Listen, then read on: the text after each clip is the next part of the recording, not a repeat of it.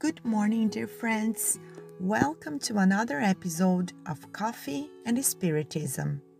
This is Camila Fará, and today Gustavo Silveira brings us a message from Emmanuel, psychographed by Chico Xavier, taken from the book Segue Me, Follow Me, chapter 38, entitled Let Us Obey.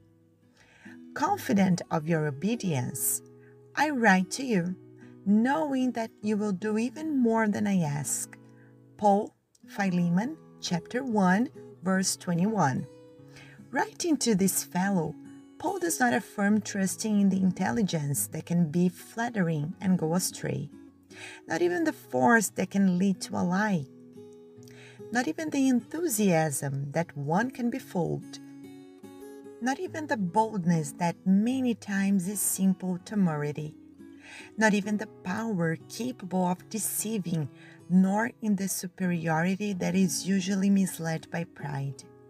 The apostle trusts obedience, not this blindness passivity that fuels discord and fanaticism, but in the understanding that is subordinated to the work by devoting to the good of all seeing the happiness of others the happiness that is their own. Unnecessary it is to devote yourself to the incense of worship, admiring or defending Him, so that you attain communion with the Lord. Obey Him. Following His recommendations, you will improve yourself through the culture and feeling, and you will have the love and loyalty with you, the harmony and discernment the energy and softness that ensure the efficiency of the service to which you have been called. Therefore, let us know how to obey our Lord in our inner world and learn to do more for life than life expects from us. The concept of the verb to obey is what calls our attention on this page explained by Emmanuel. In another message, the benefactor affirmed those who desire freedom must obey the supreme purposes. However, it is necessary to comprehend the concept of the verb to obey so we can be truly free. Emmanuel says that to obey does not mean blindness, passivity that fuels discord and fanaticism, but understanding that is subordinated to the work by devoting to the good of all, seeing in the happiness of others the happiness that is their own. It seems to us that subtly, Emmanuel warns us that to obey to the Lord will be to love one another as Jesus has asked us to love.